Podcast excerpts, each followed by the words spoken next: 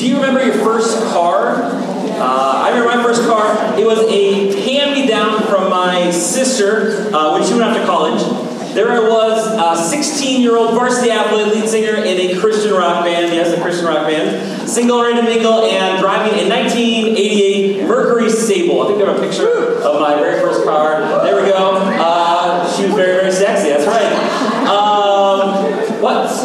It's, it's not the exact same one, of course. We didn't have cameras back then. Kids nowadays, have cameras everywhere. Uh, no, that's a, that's a picture similar to my car.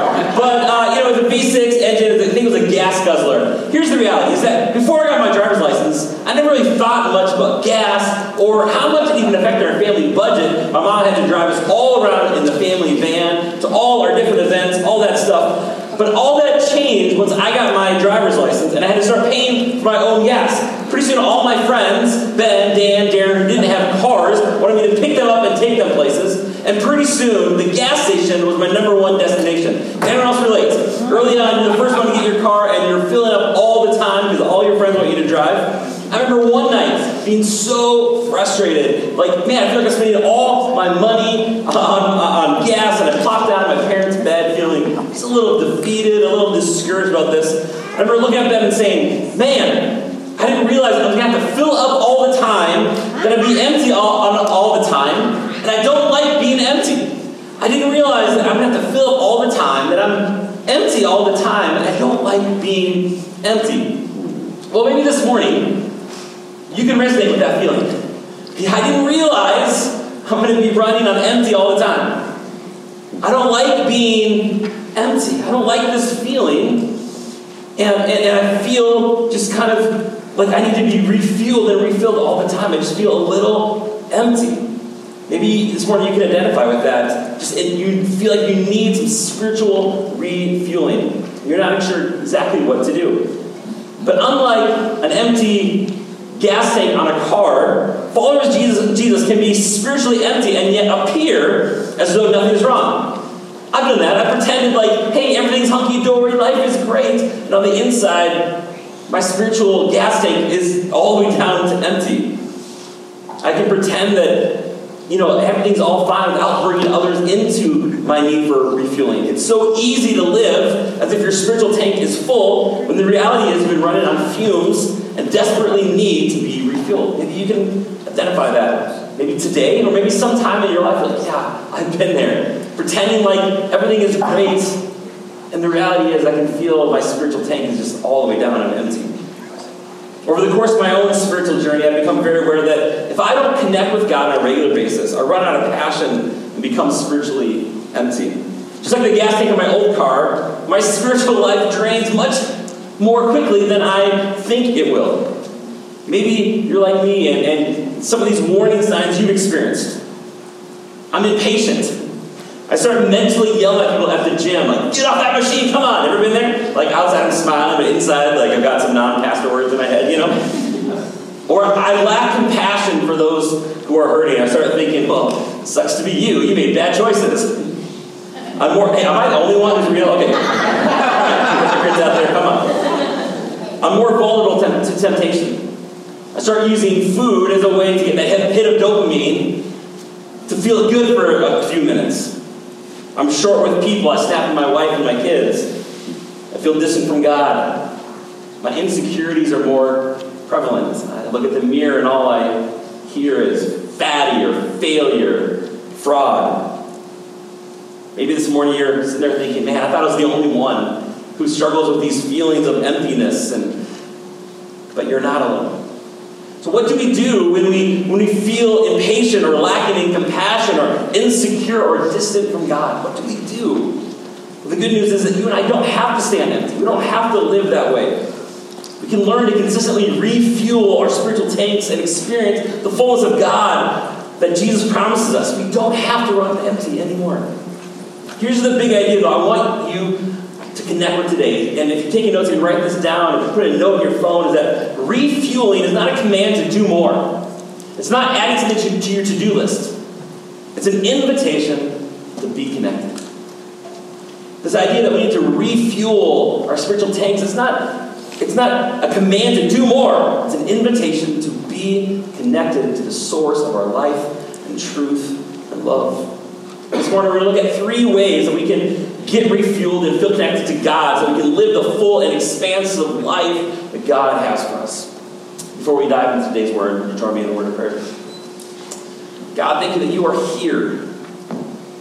God, thank you that when we feel empty and just short and impatient and insecure and lacking in compassion and just all those markers, God, there's an answer to that, and the answer is you. So, God, I pray that every single person here, God, they would just feel your love and connection and compassion. God, that these would be your words, not mine. That everyone in here would receive from you what they need to hear this morning. In your name we pray. Amen. Well, the first thing we need to do to, to reconnect with God, to get refueled, is to stop believing the lie that you are a failure. Number one, stop believing the lie that says you are a failure. I can't tell you as a pastor how many people I think are buying into this lie from the devil that says you aren't doing enough. You aren't doing enough. Do you ever feel like a spiritual loser? Maybe you've committed in the past to read through the whole Bible in a year. And I'm going to not miss every, any single day, maybe this year even. And then how many people by February 1st you've fallen behind? Yeah? And we think, well, I, am a bad Christian, I'm a failure. And you beat yourself up because you feel like, I'm not memorizing enough scripture. I'm not, I should fast more, or serve the homeless, or, or I should be praying more. And you just can't seem to live up to your own expectations. I think the problem comes from attaching unrealistic expectations to an unrealistic plan. And if you struggle with spiritual guilt in your life, do you know where you're most likely to get that from? It's from pastors like me. who are telling you, hey, you need to do more, you need to read your Bible more, you need to, to pray more. And on behalf of Pastor Everett, I want to apologize for that. See, the reality is refueling is not a command to do more, to add more to your to-do list. It's an invitation to be connected with God. You need to learn how you're spiritually wired in realistic ways that fits how you are wired. I have a friend that when he was little, he heard someone refer to you know, God as, as a vacuum cleaner. And it's like, what? Well, here's someone say that we all have a, a God-shaped vacuum in our hearts, and it took him literally. And so one day, uh, his mom said, hey, what do you want to dress up for at, at Halloween? And I'll make any costume you want. He said, he said, I want to be God. She's like, well, honey, no one knows what God looks like. He said, yeah. And he goes to the closet, pulls out the vacuum, he said, like this, but bigger. And, then if I was a vacuum, then I could suck up everyone's candy too. It's kind of silly. A little kid, he hears this God-shaped vacuum, and he thinks God actually is a giant Hoover. But the reality is, I think so many of us have a wrong picture of God in our, in our hearts and in our minds. And if I ask you, what, how do you view God? I think many of you, if you're being really, really honest, you'd say, I think he's disappointed in me. I think he expects more from me, and, then, I keep letting him down. My hope for you is that you can experience spiritual liberty and freedom and quit feeling like a failure. That's what Jesus wants for you. Here's what Jesus tells us in Matthew 11, verse 28 through 30. He says, Come to me, all who labor and are heavy laden, and I will give you rest. Take my yoke upon you. This yoke word was, uh, the rabbis had their yoke, which was their teaching. This is Jesus' yoke, his, his teaching, his commands. He says, Take my commands, my teachings upon you, and learn from me. For I am gentle and lowly in heart, and you will find rest for your souls. For my yoke is easy, and my burden is light. You will find rest for your souls my burden is light. When you think of your spiritual life, do you think my burden is light? Or do you think, man, I'm not doing enough? I, am not consistent enough in my devotions. I'm not praying enough. I'm not fasting enough. I'm not reading my Bible enough. If you feel guilty that you're not doing enough, that is an invitation to perform. But Jesus tells us my burden is light. Instead of an invitation to perform, that's an invitation to connect with Him. Jesus says it's not about performance. It's about connecting with Him. And He will give you rest. So the truth is, apart from Jesus, we're all spiritual screw-ups. Romans 3.23 says, all have sinned and fall short of the glory of God. But the good news is that Jesus died on the cross to pay for our sins, our failures, then he rose again. And Hebrews 4:16 says this: Let us then with confidence draw near to the throne of grace, that we may receive mercy and find grace to help in time of need. Let us then draw with confidence throne of grace. Jesus died for my failures and your failures, and He invites us to be connected to Him. God wants us to find rest, to have a life that is full and expansive, living in His grace and truth. So, the message of the Old Testament, the message of religion is do good, get God. If I do good, then I get God. If I do good, then I'll get good things. If I just read my Bible and pray enough, if I don't sin, then I'll get God. But Jesus says, No, because I came, because I died on the cross for your sins, now you can get God so that you can do good. See how that's so different? We don't do good so we get God. Instead, Jesus says, through me, you get God so you can do good. We are here for good. Some of you guys have those shirts on this morning. We're here to bring the light and the truth and the goodness of God. That's why we're here. Ephesians 3 17 through 19 says, So that Christ may dwell in your hearts through faith, that you, being rooted and grounded in love, may have the strength to comprehend with all the saints what is the breadth and length and height and depth, and to know the love of Christ that surpasses knowledge, that you may be filled with all the fullness of God. That you may be filled with all the fullness of God. This morning, if you're feeling empty spiritually, if you're feeling full of guilt, Jesus wants you to be filled with the fullness of God. God invites us to be filled with His fullness. And we do this by connecting and reconnecting with God. When the Apostle Paul wrote those words in Ephesians, he used what's called the present continuous tense. What does that mean? It means that he wants us to be filled continuously, or to be filled and filled and filled and filled some more. In other words, to be filled with the fullness of God doesn't just happen one time in our life at Bible camp when you're 13 or when you're 35 at a mission trip in the Ukraine. To experience the fullness of God means to be filled and spiritually refueled in a regular way. It's filled and filled and filled again. We need to refuel regularly because refilling is where God provides true satisfaction down where it matters most. But refueling is not a command to do more, it's an invitation to be connected to our source of hope and truth and peace and love. So stop believing the lie that you aren't enough, that you aren't doing enough. Number two, we need to start thinking of God as our friend. We need to start thinking of God as our friend. The second way to get refueled and connect with God is start thinking of Him as our friend. We need to quit feeling like failures, stop believing that lie, and start thinking of God as our friend. And not just a friend, but a good friend. Yeah, you know, you have those friends where you feel like you don't need to perform. You can just relax and be yourself. You simply be. That's what God wants with us.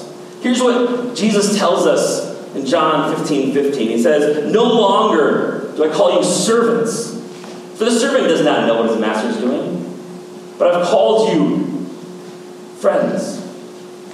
For all that I've heard from my Father, I've made known to you. Jesus calls us friends. And through Jesus, God, He wants us to think of God as our friend. My goal is to shift your mind from feeling like a failure and they aren't doing enough to thinking of God as your friend. It's not about rituals, it's about a relationship. It's not about performance, it's about presence. It's not about a show, it's about just showing up. It's not because you have to, it's because you want to. It's not about guilt, it's about grace. It's not about form, it's about friendship. It's the difference between sharing a meal with really good friends at a warm, intimate restaurant or at their home and eating alone in the school cafeteria. How many remember what that's like? I have a picture both. Let's put that first picture up there if we got it. This is what I want your spiritual life to be like. This is a place where you're having dinner with some close friends. They're drinking sparkling apple juice, nothing else. That's all they're drinking. but you know, you ever have those moments where you're out to dinner with some friends, or you're at a friend's house, and it's a nice ambiance, and the food is good, and you, something just stirs within your soul, and you think, man, this is sacred. This is good. This is right. You want to hold on to that moment. The reason that stirs something within us because that is a reflection of the kind of relationship we were created to have with God. In that moment, when we, have good conversation and, good food, that's a reflection of what God wants his relationship to be with us. Now, contrast that with a picture of a school cafeteria. The whole idea is to move as many people as possible through the line as fast as you can. There's nothing sacred or intimate here. This reflects the worst side of religion. We're all the same. We're just getting through the line. There, there's noise, and it's just it's and we're all alone. No one's in true community. They're just sitting there, just a face in the crowd. Some of you, this has been your experience with religion or church. No one knows who you are. You're just a cog, just a piece of a machine, just getting in and out as fast as you can. This is the worst side of religion. What God desires for you to have a kind of relationship where it's not about doing, it's about being. So when a good friend comes over, what do you stress about? Do you stress about them? No. You don't feel like you have to perform for them. You know that they love and accept you for who you are. You know, you know they're not going to like show you weird slides from their vacation to Iowa, make you sit through there, or you know, like show you like some weird injury they have on their foot. Like no. And see, when we meet someone new, if you're selling maybe something on Craigslist, I don't know if people still do that, or Facebook Marketplace, a lot of times you're making that deal, you only invite them to your foyer, right? Because you're like, you don't know if they're weirdos. And then you get to know someone a little bit more, and you invite them into your living room. And, and, you kind of, you know, they're there, and you're it's still a little formal, but what do good friends do? Good friends can walk in your house, they walk into your kitchen. You know, real good friends know where, where the glasses are.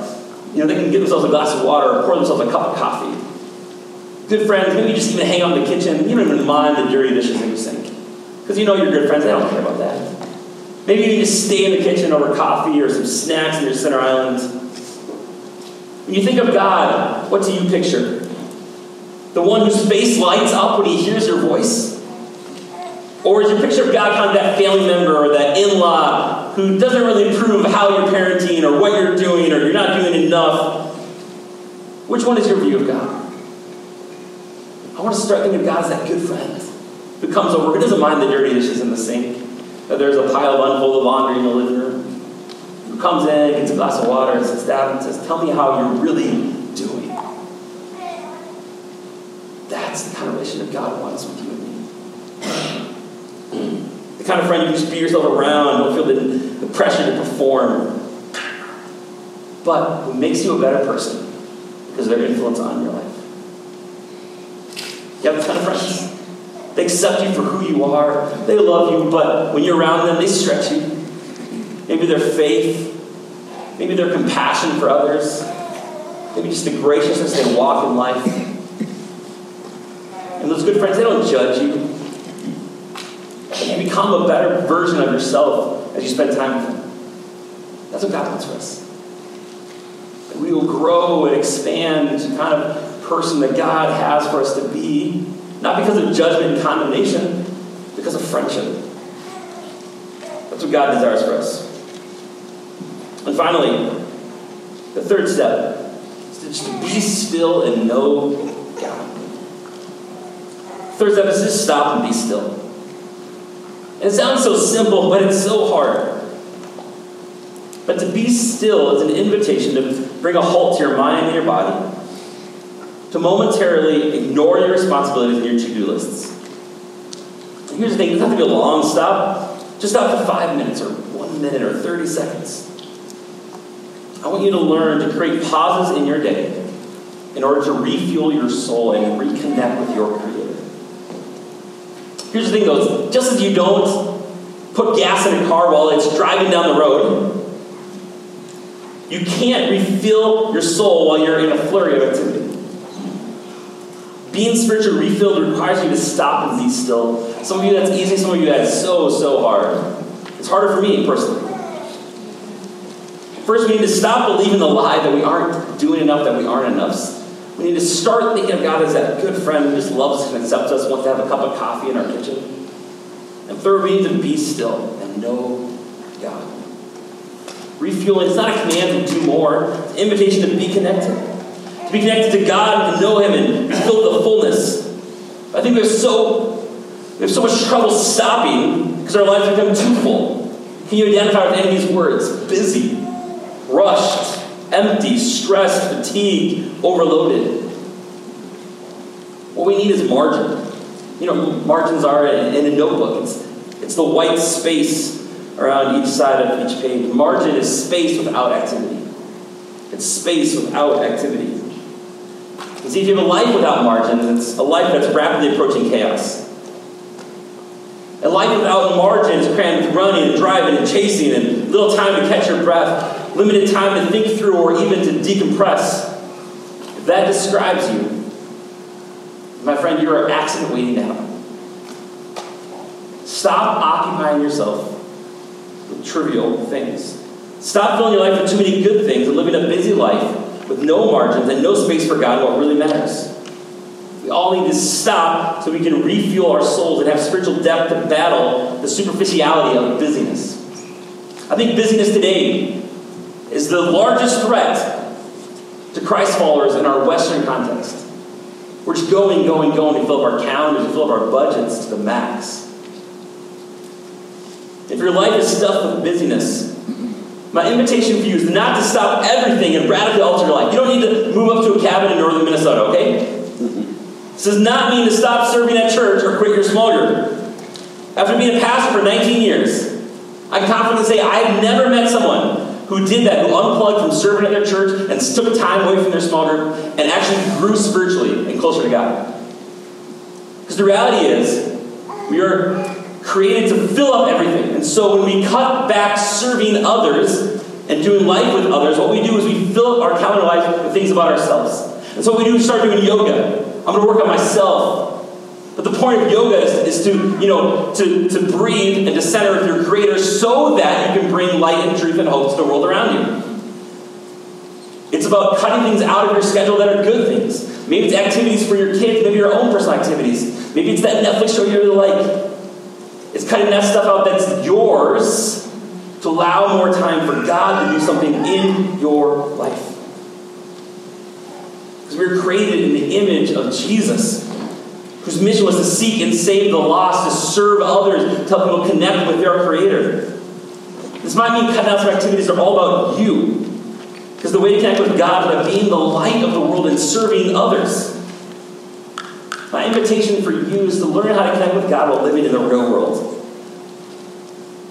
The type of stopping and suggesting is meant to be liberating. Stop within your normal schedule. But look at it. Where are the moments I can pause? Where are the things I can cut out and say, this is a good thing, but you know what? It's not the best thing for me right now. In Psalm 46.10, God invites us to be still and know that I am God. And we need to find times for margin, to stop, to be still, and know that He is God. But this refueling, it's not about doing more, it's an invitation to be connected, to stop, to be still. There's something that happens when we slow down, turn off the noise of our lives, and seek to connect with our friend Jesus. It's 2020, it's a new year, but also a new decade. And if you want to start this decade off in the right way, you want this next decade to be the best decade of your life, here's what you need to do. Honestly, you need to let go of your to do list and focus on your to be list. What kind of person are you going to become this decade? Who will you be 10 years from now? So, my friend, that is what is important. So, the truth is, no one cares about your to do list. Someday we're all going to die. Someday someone's going to stand and give your eulogy.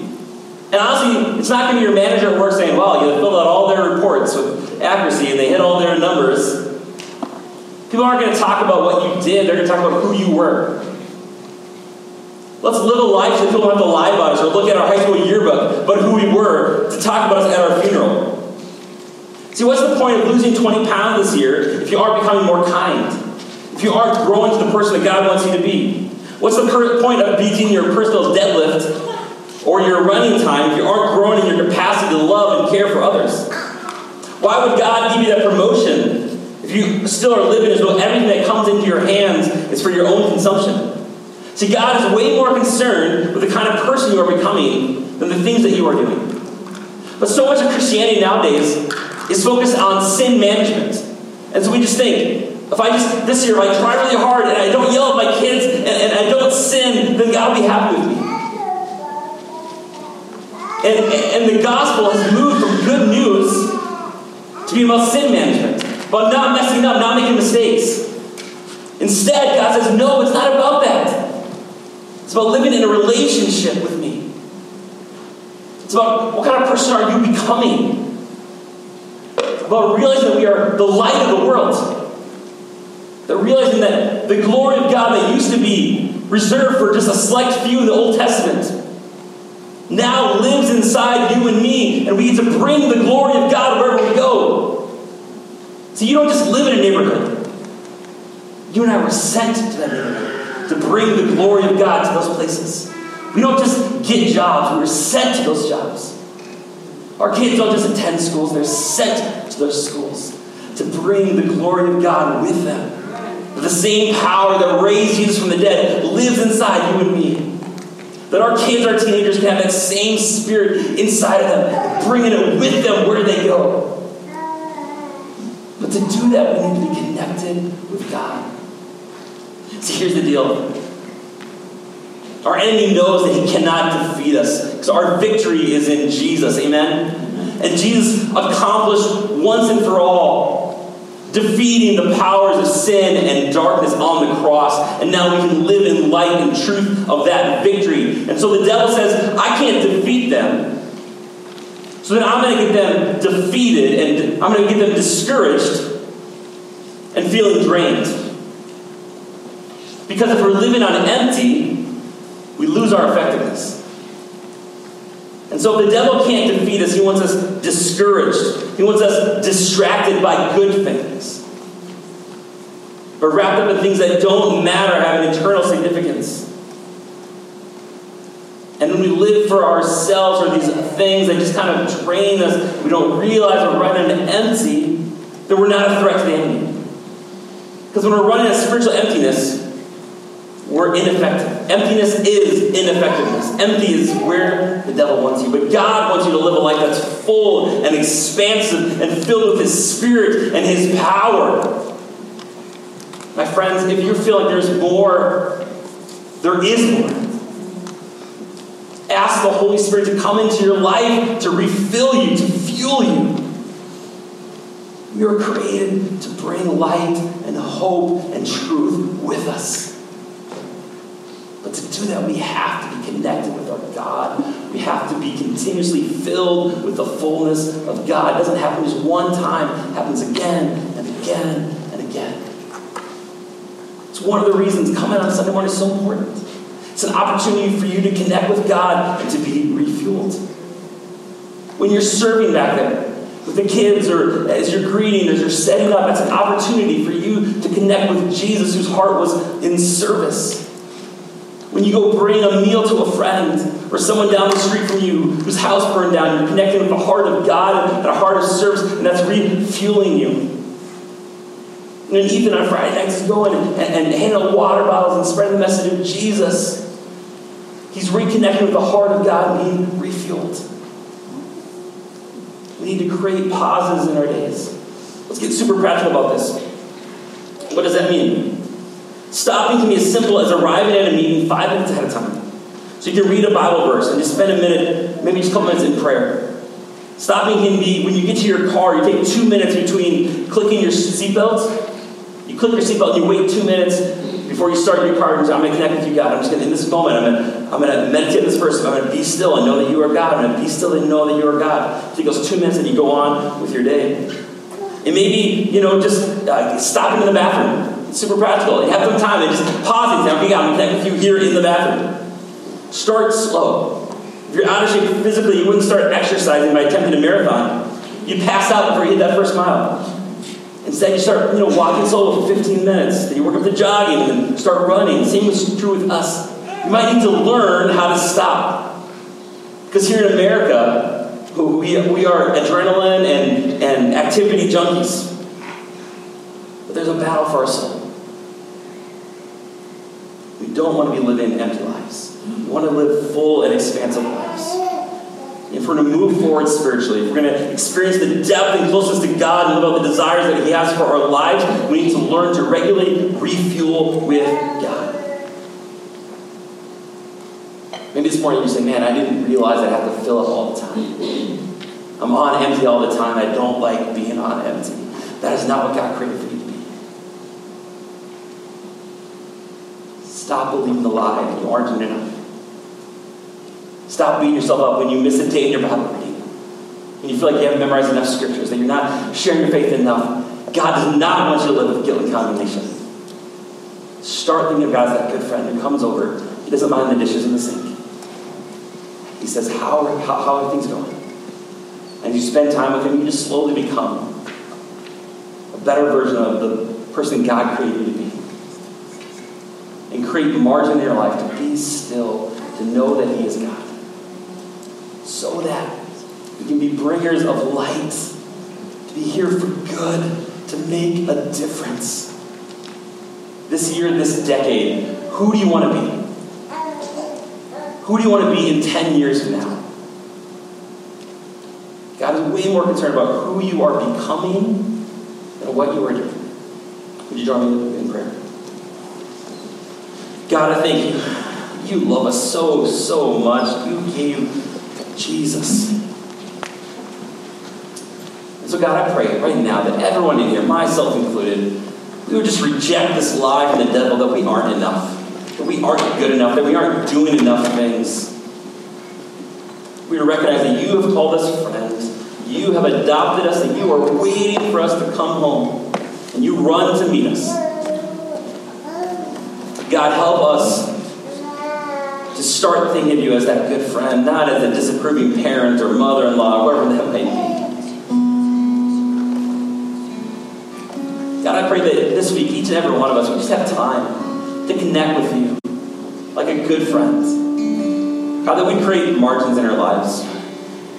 God, that we do the hard work to look at our schedules and just say, what are those good things that they're not bad, they're not sin, but you know, I need to cut these out so that I can have more margin to connect with you. Help us all, God, to just create pauses in our day, just a minute here, a minute there, to, to connect and to reconnect with you throughout the day so that we can be continuously refilled and refueled by you.